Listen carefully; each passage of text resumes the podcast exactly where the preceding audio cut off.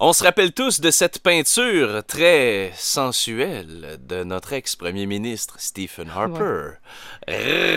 Oui, lui qui tenait d'ailleurs un verre de Tim Hortons à sa main.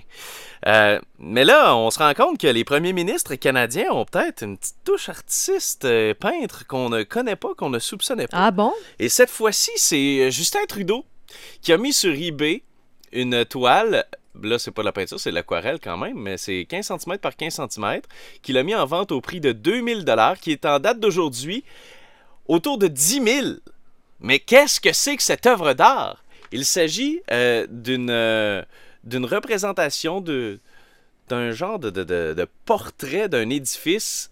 Et cet édifice, c'est le Musée canadien des droits de la personne. C'est à Winnipeg et c'est un édifice assez euh, assez surréaliste, je vous avouerai, parce que c'est à Winnipeg. Là, vous pouvez chercher, ça, Mu- Musée canadien des droits de la personne.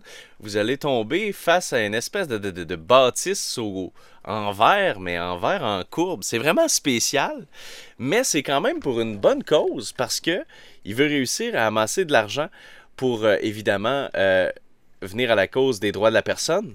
10 000 dollars pour euh, une petite affiche de 15 cm par 15 cm, tu vois là? Je savais pas que ça existait, ce genre de bâtisse-là Ben, moi euh, non au- plus. Au, Canada. Cherchez ça, ressemble ce matin. Un casque euh, en Ouais, métal. Ouais, avec euh, On quelque dirait que chose ça au sort sommet. de, de Star Wars ou je sais pas trop. Eh ben, Tu sais, le, le genre d'édifice euh, stade olympique style, là. Tu sais, euh, des, des gros amphithéâtres bizarres. Ben, ça, c'est l'édifice du Musée canadien Eh des ben. droits de la personne. C'est à Winnipeg. Il a fait une représentation de ça par aquarelle, puis ça se vend 10 000 piastres. Écoute, hein? On peut bien utiliser toutes sortes de moyens, toujours. Justin Trudeau qui nous prouve encore une fois qu'il est quelqu'un de sensible et qu'il a les doigts doux grâce à l'aquarelle.